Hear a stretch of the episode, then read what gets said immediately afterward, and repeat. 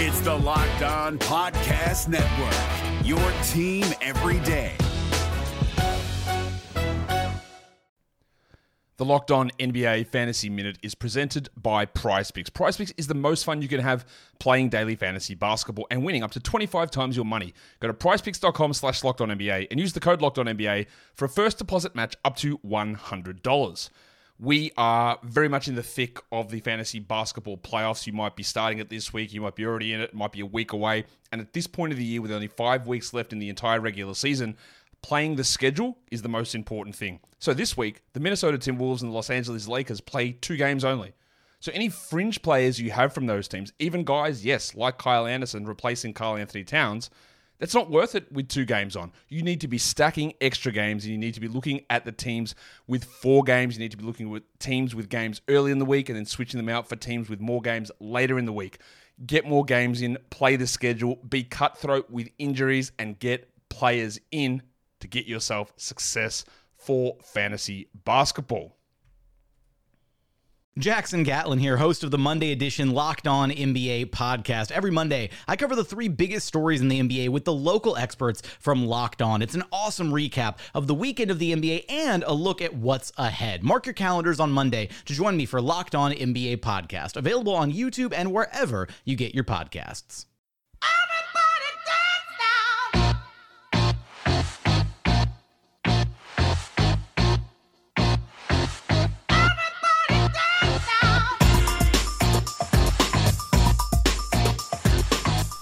Hearing this music and not sure if you're listening to the right podcast, don't have a cow, man. This is still Locked On Heat, and our theme this week is going back to three different years in franchise history. You've just entered a time machine taking you to 1990. Of course, in the future, you'll still be able to subscribe to the show on Apple or Google Podcasts, Spotify, or Himalaya, and I'm still David Ramil. If you're listening to this in 2020, you're in luck because today's Blast from the Past is brought to you by Built Bar, the best tasting protein bar of any era. A little more detail on the Time Machine theme. Our founder, Utah Jazz radio broadcaster extraordinaire, David Locke, picked three years seemingly at random. And I'll just go back in time to talk about your Miami Heat, what they look like, who was on the roster. Just do something fun as we await the possibility of basketball being resumed at some point in 2020. The year 1990, well, it was in between the second and third seasons of the Miami Heat franchise. The team had started off the 88 and 89 season only winning 15 games that first year. Not very good, obviously. They had started off uh, with the NBA record as far as most consecutive losses and just a fairly dis, uh, disjointed group being coached by Ron Rothstein, an expansion team very much needing an identity. A little different than I think what today's expansion teams would look like. You know, there have been some theories about adding an expansion team to Seattle or uh, possibly Nashville you know, just randomly, Vegas, I think, is another location that's been discussed as a potential expansion team. But in the 80s, it just it seemed like a very different vibe. Now, the year 1990, I was not much of a basketball fan. I, in fact, I wasn't a basketball fan of any kind. I wasn't really old enough to appreciate the older era of players like Jordan, etc. I didn't really get into basketball for a few more years still, and the Heat weren't exactly the most exciting team to follow my dad actually had season tickets for the inaugural season, and mostly was because, well, he grew up in New York City uh, after having emigrated from Cuba, and he spent time there where he met my mom, and and he grew up watching the New York Knicks. Uh, the era that he really identified with the most was that team that was led by Dave DeBusschere, uh, Cazzie Russell, Walt Frazier, etc. They won a couple championships in the late '60s and early '70s. Even Phil Jackson, the future head coach of the Chicago Bulls, played on that New York Knicks team. But he was a Knicks fan. Of course, he also kind of grew up watching Lew Alcindor, who later became Kareem Abdul-Jabbar, and then he became a fan of Dr. J and the Philadelphia 76ers, mostly having some kind of fandom loosely based on the Los Angeles Lakers. That was a team that I really saw him watch the most as I was a youngster. Like watching him catch the tail end of the Showtime era. That's what I really remember. I didn't watch any of those games. And of course, the NBA was a very different product back then. It wasn't on national television the way it is now. I'm sure you've probably heard about this by now, but even playoff games were on tape delay. If you can imagine what that was like, there was no NBA TV, there was no NBA League Pass or anything like that. And even playoff games would be broadcast locally in the West Coast if they were taking place in Los Angeles at the Forum.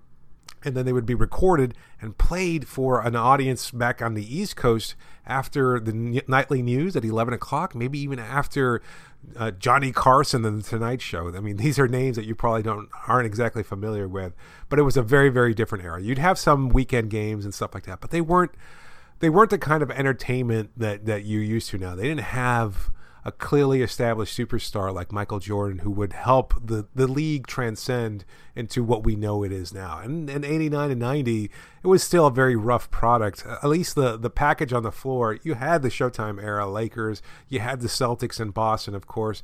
The Knicks were an okay team, not really a perennial contender or anything like that. And the Chicago Bulls weren't the Bulls at that point. Of course, the Eastern Conference champion were the Detroit Pistons. They went on to win the title in '89 and again in 1990. So the the two-peat was around this era there. And then Michael Jordan would eventually be able to get past that Detroit team. If you've seen The Last Dance, you know a little bit about what I'm talking about. But as far as the Heat were concerned, they were just a franchise that was just opening up here in South Florida. Most of the fan base as you can imagine. And even today, today, I think you still see some of that. A lot of transplants, people, particularly like my dad, who maybe had grown up around the country and were now living in South Florida. They had a fandom and allegiance elsewhere. And for my dad, he just wanted to see Kareem Abdul-Jabbar in his last season, and that's why he got season tickets for that first inaugural Miami Heat season. But they only won 15 games. It wasn't a very good team. They were young, they were plucky. They had some older veterans that were towards the tail end of their career, and that's why I think it would be a little different now. I think in today's environment, you could probably still convince a big time free agent if they're willing to take more money to join an expansion team, knowing that they'll probably continue to lose. I, I mean, it's hard to, tell. Like maybe an, a veteran who's already won a championship and doesn't care so much about his individual legacy, maybe he can go and transform basketball in an expansion. Uh, it'd be nice to see a team, a guy like Kevin Durant who started his career in Seattle, eventually go back to the the Sonics if they were able to expand there. That's just all supposition. Not really what I'm talking about, but just kind of going down and, and thinking about what it was like to have an expansion team in South Florida. And yeah, there was a fan base. They weren't really sure. A lot of the players and coaches at that time kind of talk about what it was like to build the fandom. They, you know, the the people that were coming to the old Miami Arena, the American Airlines Arena, wasn't even a rumor at this point. They were playing a giant pink building in downtown Miami that was right by the Metro Rail, a newly opened Metro Rail station, if I recall. The Metro Rail kind of came out sometime in the mid to late '80s, and part of the appeal of having the Miami Arena as a location for the Heat was that you could take the train downtown from any location, and then just get off and walk to the arena downtown Miami, even as it is today, not always the safest environment. You have some crime there. You have some homeless population that you know makes it less than appealing for fans. I guess at least having it in close proximity of the Metro Rail train station made it convenient for people from all over South Florida to get to the arena. And and, the Miami Arena, I did watch games there. Uh, were it was a you know it was a pretty good stadium. It was known for being a giant pink behemoth, and eventually it became uh, obsolete and then the American Airlines Arena opened up a few years later. But 1989 to 90, that was the second season in franchise history. Not much of an improvement, actually. They only wound up going 18 and 64 that season, just a three-game improvement from the inaugural year. But in 18, and I'm sorry, in the 89 draft, the Heat had actually selected Glen Rice out of the University of Michigan and Sherman Douglas out of the University of Syracuse. Douglas was a point guard who actually played with Rony Seikaly, and so there was some cohesion there. There was some familiarity. He was a good scorer, kind of what you would refer to as a bulldog. For that point in time, even with that era was transitioning to different kind of point guards, you could still have a smaller point guard. You had a guy like Tim Hardaway, obviously, who wound up playing for the Heat. Guys that could play around six feet, six one. Douglas was small, stocky, could get to the rim. He had a good floater at that point in time, something that wasn't really uh, a, a well-established part of any offensive repertoire. So if you had a floater game, you know it was it was a, a strong offensive uh, move that you could incorporate into any kind of game action. Of course, Glen Rice had won a championship with the Wolverines, uh, and then was selected fifth overall by the the Miami Heat. The team's best player was Seikaly. He was the starting center. He started 74 games in that second year from 89 to 90. Um, he played, I'm sorry, 74 games. He actually started 72 of them. I guess he was coming off the injured list at some point. Either way, he wound up improving so dramatically. He wound up winning the league's most improved player award. He averaged 16.6 points per game. He was shooting about 50% from the field overall. Not any kind of floor space or anything like that. It was a different time period, but he was a good active rebounder, averaged over 10 rebounds per game Not much of a passer. Again, not that kind of versatility that you would see in today's game, but a good, solid overall center. I think he was limited athletically. He was long, uh, a true 6'11, 7 footer type, even at that point in time when the, the league was still, you know, using so many big time centers. It was before Shaquille O'Neal, but you still had an older Kareem. Uh, you still had guys like Hakeem Olajuwon coming into his own, Patrick Ewing, David Robinson, those types.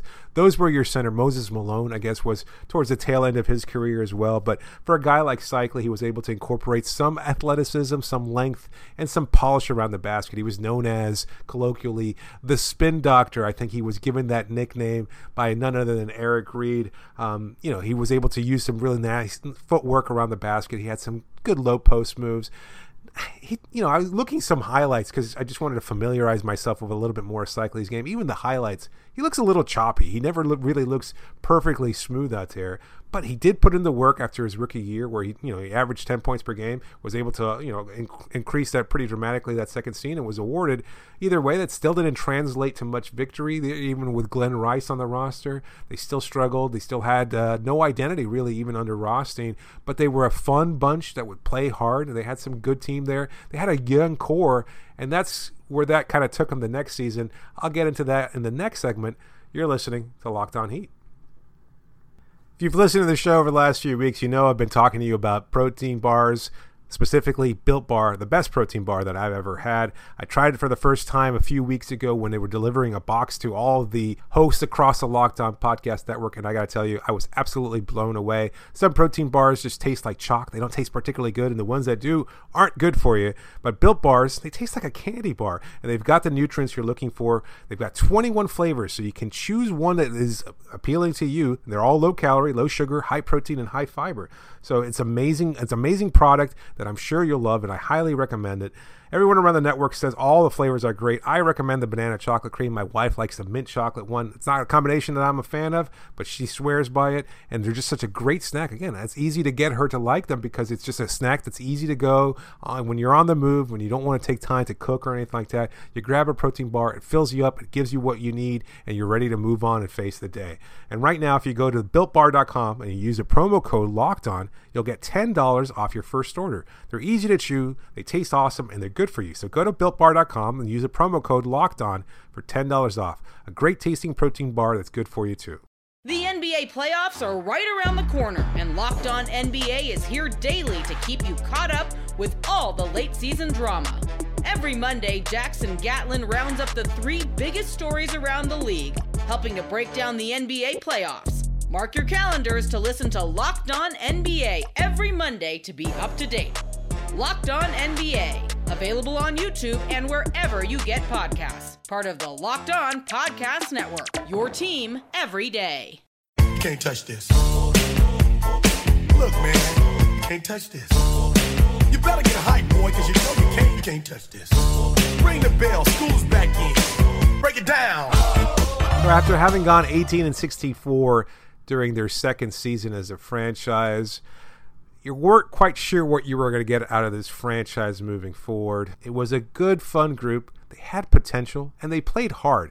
At the very least, while you don't really want to say that it was the same kind of culture that was synonymous with the Heat during the later decades, especially when Pat Riley joined the team in 95, you started to see some early seeds being planted there of what that team could be like. They were they did play well.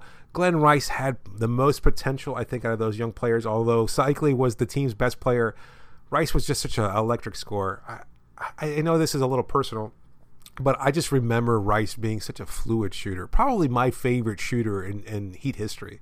And that's saying something considering the fact that you've got Ray Allen there, you've got Jason Kapono, James Jones, even Duncan Robinson, all of which have been prolific shooters. But something about Rice, and he just paired athleticism with a nice, smooth, easy stroke so well. I remember going to one of those games when he was with the, the Heat and watching him put up threes and just in pregame, just going through that drill of shooting and just it was so mechanical and perfect. And it was just like every shot went in. I think he knocked down like 19 straight. I remember going with my younger brother and just marveling at him just putting up shot after shot and just wondering when is it when is he going to miss? He never did. And it was just so phenomenal to watch his potential there. And, and I've always talked about that. I was a little disturbed with Pat Riley when he eventually traded Glen Rice. I know it was necessary in order for him to acquire Alonzo Mourning, and that's certainly a move that paid off very well for the Heat and for Mourning and, and for Rice himself. But I, I always really liked Rice's potential. My dad never quite a fan of Rice's game. The criticism, and again, I wasn't quite aware and following basketball enough to justify or, or, verify if this was the case. He always thought that Rice was too much of a shooter, and it was that's kind of emblematic of of the kind of line of thinking at that point in time, like that he needed to be more aggressive getting to the hoop and not rely on his outside shot so much. Of course, at that point in time the three ball was so devalued. I remember uh, just recently I was listening to Danny Ainge, uh, a name that a lot of Heat fans don't like as the general manager for the Boston Celtics, but when he was a player with the Portland Trailblazers and the, of course the Celtics and later on uh, the Phoenix Suns, he was a prolific shooter, a guy who could shoot the ball, but he just never really did. Uh, you know, he was just it was never asked of him to be able to stretch the floor. And, and he talked about the, the three point shot not really being much of a consideration and that was looked at as a somewhat bad shot. And I think that's what my dad's mentality was when he saw Glen Rice, as good a shooter as he was. He probably could have used his athleticism a little bit more effectively to get to the hoop and create shots for himself. You had a guy like Jordan, uh, you know, who was constantly using his quick first step and getting to the rim, drawing fouls, and, and Rice was kind of the opposite of that. And so I think that's what the the overall feeling about early Glen Rice was that he was just a good, solid scorer, but maybe quote unquote soft. I don't necessarily agree. Thinking about it now, it was probably just well, this is what his strength was. We should have leaned into that, you know. And I think that's probably a, a, mistake that Rothstein made was that not, you know, letting Glen just put up those shots. When think about it, he could have been one of the first guys to put up 10 plus three pointers a day, uh, a game rather, and, and, he probably would have made 60% of those. I mean, I think that's realistic. He was just that good. And, uh, you know, it was just not something that a lot of teams knew how to scout or defend. And, and so he might have been even more prolific as a scorer if he had just been given a green light, something that nobody in the league had at that point in time. But again, there wasn't much success there. They did have, however, a good young core in Glen Rice, Sherman Douglas as their point guard. That was their backcourt there with Kevin Edwards. He was also a guy who played a couple years here with Miami. Uh, you know, he was a good two guard, somewhat unspectacular. I don't remember much about Edwards, and I'm sure some of you, maybe longtime fans, probably remember him a little bit better than I do. I just he never really resonated with me. Uh, he was just part of a different era. Grant Long, he was the original take charge man, the power forward there, and, and Rony Seikaly, of course, at the uh, uh, center position. So that was the core of the group. And then uh, 1990, they actually had a pretty solid draft. They wound up drafting Willie Burton. He was their two guard. Um, they also took Alec Kessler, and in a draft day, uh, draft day trade with the Sacramento Kings, wound up acquiring Bimbo Coles, who had a couple different stints in Miami. And he was, well, aside from a great name, a guy who, you know, played some good point guard and uh, he had some good years with the Heat. Never really a star by any stretch, but a good solid point guard, a guy who could handle the ball and, and you know, just stretch the floor on occasion, get to the hoop, etc. But probably the guy who, from that 1990 draft, had the greatest impact for the Heat was Keith Askins, uh, he, the original three and D wing, I think, for the Miami Heat. They've had so much success from that position. Not just Askins, but later on James Posey, Dan Majerle, on and on. Just different guys who have filled that position. Shane Battier comes to mind. Guys that could just defend on the wing and be able to stretch the floor a little bit. And that's what Keith's strengths were. He was a great hard nosed defender. There's a story from Ron Rothstein where he talks about his undrafted rookie Askins addressing the team after a blowout loss and just ripping into guys. And he was just never scared of letting everybody know what he thought and it was a great pickup. He wound up having some real success here. He was one of the few carryovers from the earlier Heat teams to be able to withstand Pat Riley's changes to the team. When Pat Riley took over the roster, one of the few guys that he kept from the previous years was Askins because of his tenacity, because of his unselfishness, his willingness to do it all and be a hard worker. And so he was a great find there. That 1990 draft wound up having some really good players in it. Gary Payton, Derrick Coleman was selected first overall out of Syracuse. He went up going to the New Jersey Nets and being an All Star, but not really a, kind of generational player. Never made the the Hall of Fame or anything like that. So Payton, Kendall Gill, uh, Tyrone Hill, Terry Mills, Duane Causwell, Cedric Ceballos, and Tony Smith. All those guys wound up taken in the 1990 draft. Played for the Heat at some point.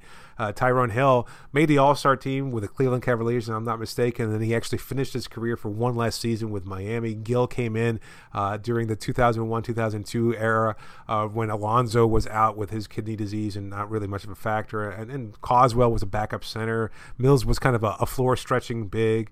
Tony Smith, uh, the only reason why that name kind of resonates with me is because he was one of those players the of the eight players available to Miami on one night when they were actually able to beat the 1997 Bulls team that wound up going 72 and 10. Uh, that was one of the 10 losses was to a very bad Miami Heat team. Well, it wasn't a bad Miami Heat team. It was an undermanned Miami Heat team that had tr- made a trade to acquire. Uh, I think I can't recall now who it was. Tim Hardaway, I want to say. Maybe it was '96. Then maybe it was the '96 team. They were they were trying to acquire. They had traded a bunch of players in order to acquire Hardaway, and so they only had eight active players available. Tony Smith was one of those. He wound up starting that night. Of course, that game is best known for the Rex Chapman performance. He wound up being a, a very good competitor for the Miami as well. A guy who could stretch the floor and had some athleticism as well. He's actually a participant in the slam dunk contest. Unfortunately, even as they were kind of building around this group, adding Burton, Askins, Cole, etc., the team still didn't succeed very much. They wound up going just 24 and 58 in the 1990-91 season, so only improving by nine games over the course of three seasons. Not really a great team. And again, not showing any kind of clear identity. Tenacious, maybe, but not a lot of talent not quite sure why it never all paired together. I don't know if it was necessarily bad decision making. I don't know if you had better draft picks that could have been, you know, plugged in there and changed the team. Maybe Rice just wasn't able to fulfill his potential with that current roster. Again, not having watched the team that closely, it's kind of hard for me to pick and choose what exactly went well or what didn't. But uh, unfortunately, again, they just never had much success. But uh, one thing that really stood out from that particular season is that in 1990, they actually wound up hosting the All Star game in Miami at the Miami Arena. And I'll talk about that in the next segment. You're listening to Locked On Heat. The NBA playoffs are right around the corner, and Locked On NBA is here daily to keep you caught up with all the late season drama. Every Monday, Jackson Gatlin rounds up the three biggest stories around the league, helping to break down the NBA playoffs. Mark your calendars to listen to Locked On NBA every Monday to be up to date. Locked On NBA, available on YouTube and wherever you get podcasts. Part of the Locked On Podcast Network, your team every day.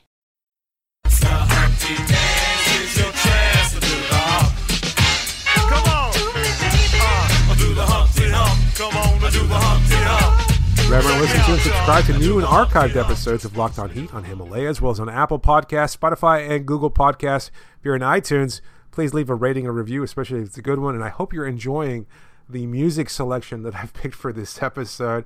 Wanted to do something a little different and go with some music more indicative of the era.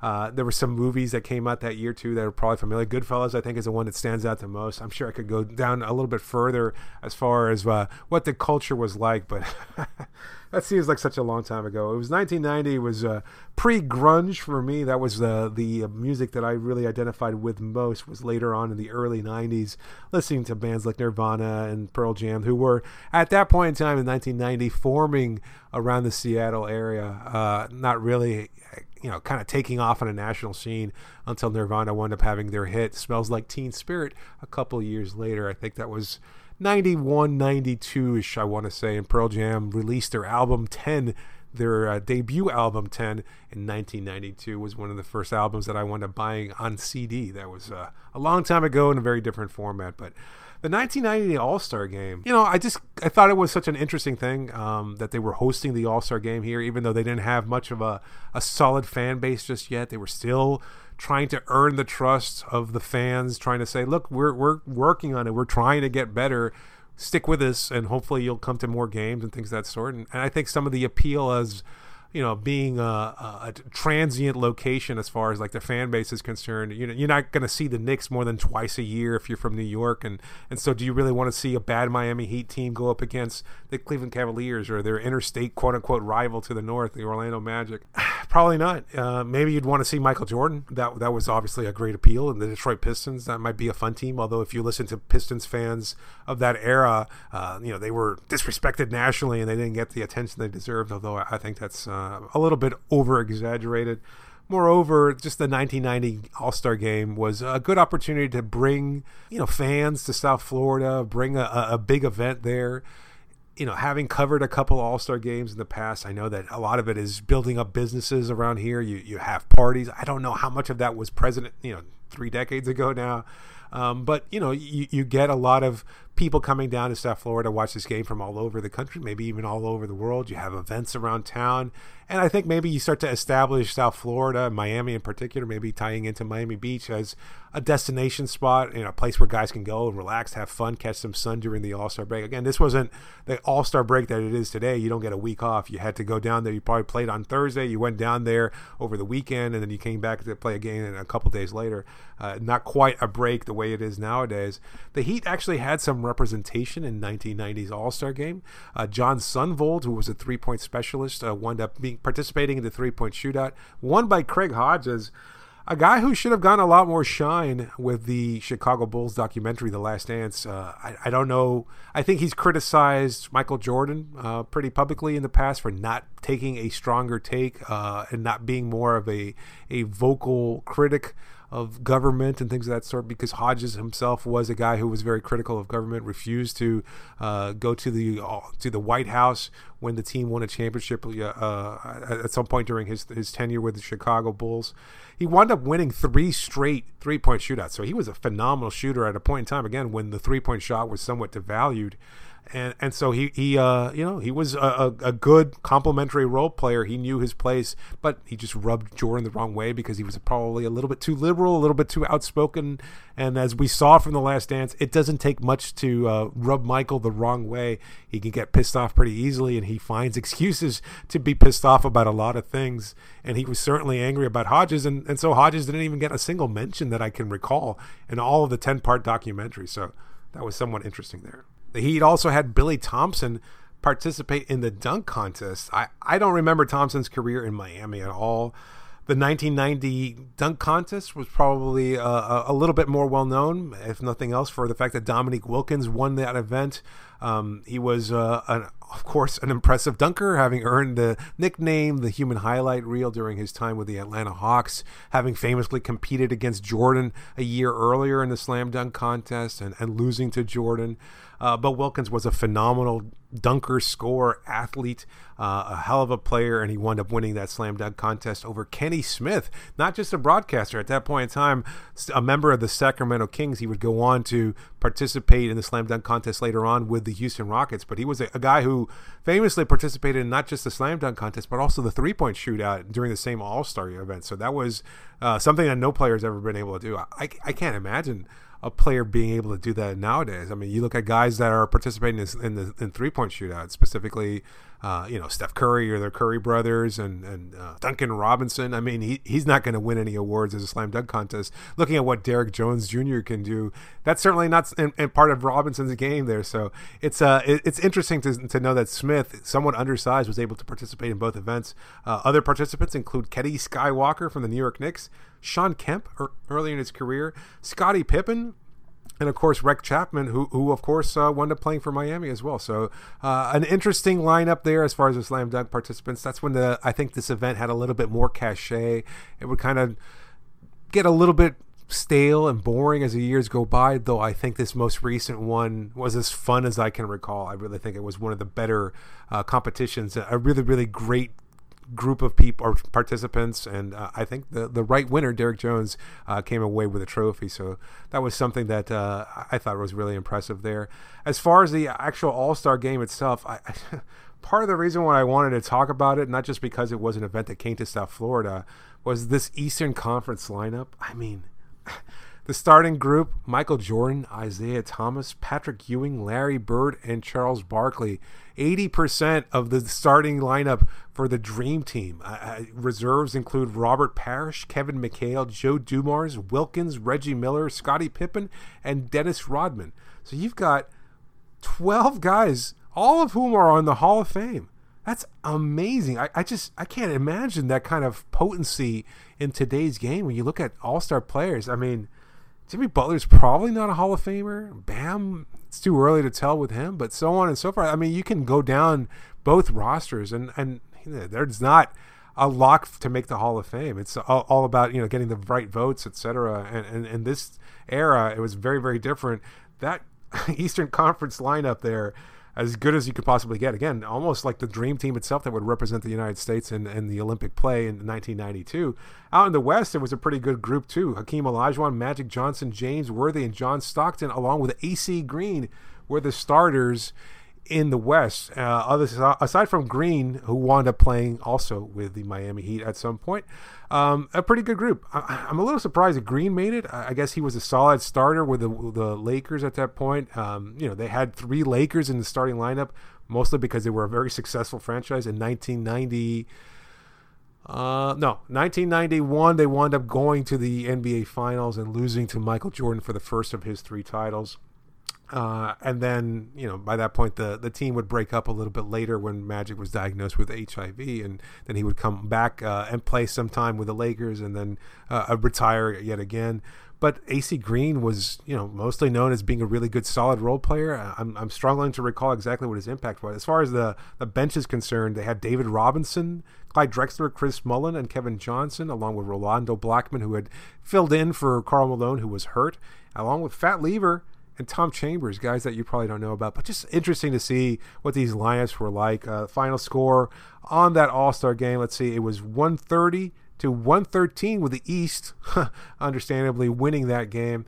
Still interesting to, to have that event here, all that star power in South Florida. And again, I wonder how much of that created the idea of, of Miami being a destination for a lot of these young athletes uh, with some money and being able to party. I mean, Miami's always or long had a, a kind of uh, vibe about being very relaxed and carefree. It's maybe it's the heat, maybe it's the drugs, maybe it's a combination of both, along with the beaches and everything else that you can find in South Florida. But just uh, an interesting event that took place here in South Florida. Miami had their representatives, none of which won the their respective events. But uh, you know, it was the beginnings of something here, and I think that's really what you're getting out of the, this two seasons here. You can look at the first three seasons of Miami Heat basketball, and they almost packaged together. They were coached by Rothstein. They didn't have much success. Again, a, a nine-game difference between their inaugural season when they were just starting out and their third season in the league. Their fourth season was a little different. Rothstein wound up resigning as head coach the headlines there was that he, he didn't want to put his family through the uh, experience of coaching a, an expansion team any longer, and so he resigned from that post. They were taken over by Kevin Loughery, who had been a, a player with the Washington Bullets or Baltimore Bullets, I think, now that I think about it. And he wound up taking over the team, being a little bit more hard nosed, and wind up getting the team to their first playoff berth in the 1991 92 season. 91, they wound up drafting Steve Smith uh, out of Michigan State. He was a very versatile point guard, forward type player. Another point forward guy who could really do it all. He could handle the ball, he could pass, and, and, and him in combination with the shooting ability of Glen Rice and the interior presence of Rony Seikaly really made a strong uh, core there moving forward. But that didn't last long either. They wound up breaking that team a couple years later, but still, they were just a couple seasons away from making the playoffs for the first time. Uh, the first franchise to actually make that playoffs, and so that was, uh, I think, uh, an impressive hallmark to achieve of those early expansion teams. If you recall, um, the Orlando Magic didn't make the playoffs for some time until they drafted Shaquille O'Neal. The Charlotte Hornets wound up drafting uh, Alonzo Mourning and making it to the playoffs too. Uh, but the Minnesota Timberwolves, just as they do now, struggled mightily to make the postseason. So uh, the Heat were able to achieve some early success. They weren't able to really sustain it, and they didn't really have much of a clear identity until Pat Riley took over the team in '95. I hope you've enjoyed your trip on the time machine. We'll be taking a ride on it later on this week when I cover the years 2000 and 2010, going into the same kind of detail that I did today. Special thanks go to Built Bar for sponsoring today's show, and make sure to check out Rejecting the Screen with Noah Kozlov and Adam Stanko, as well as Chad Ford's Big Board, now both on the Locked On Podcast Network. That's it for today. You can connect with me on Twitter using the hashtag AskLOHeat or email me at lockedonheat at gmail.com. I'm David Ramil signing off and thanking you as always for your support.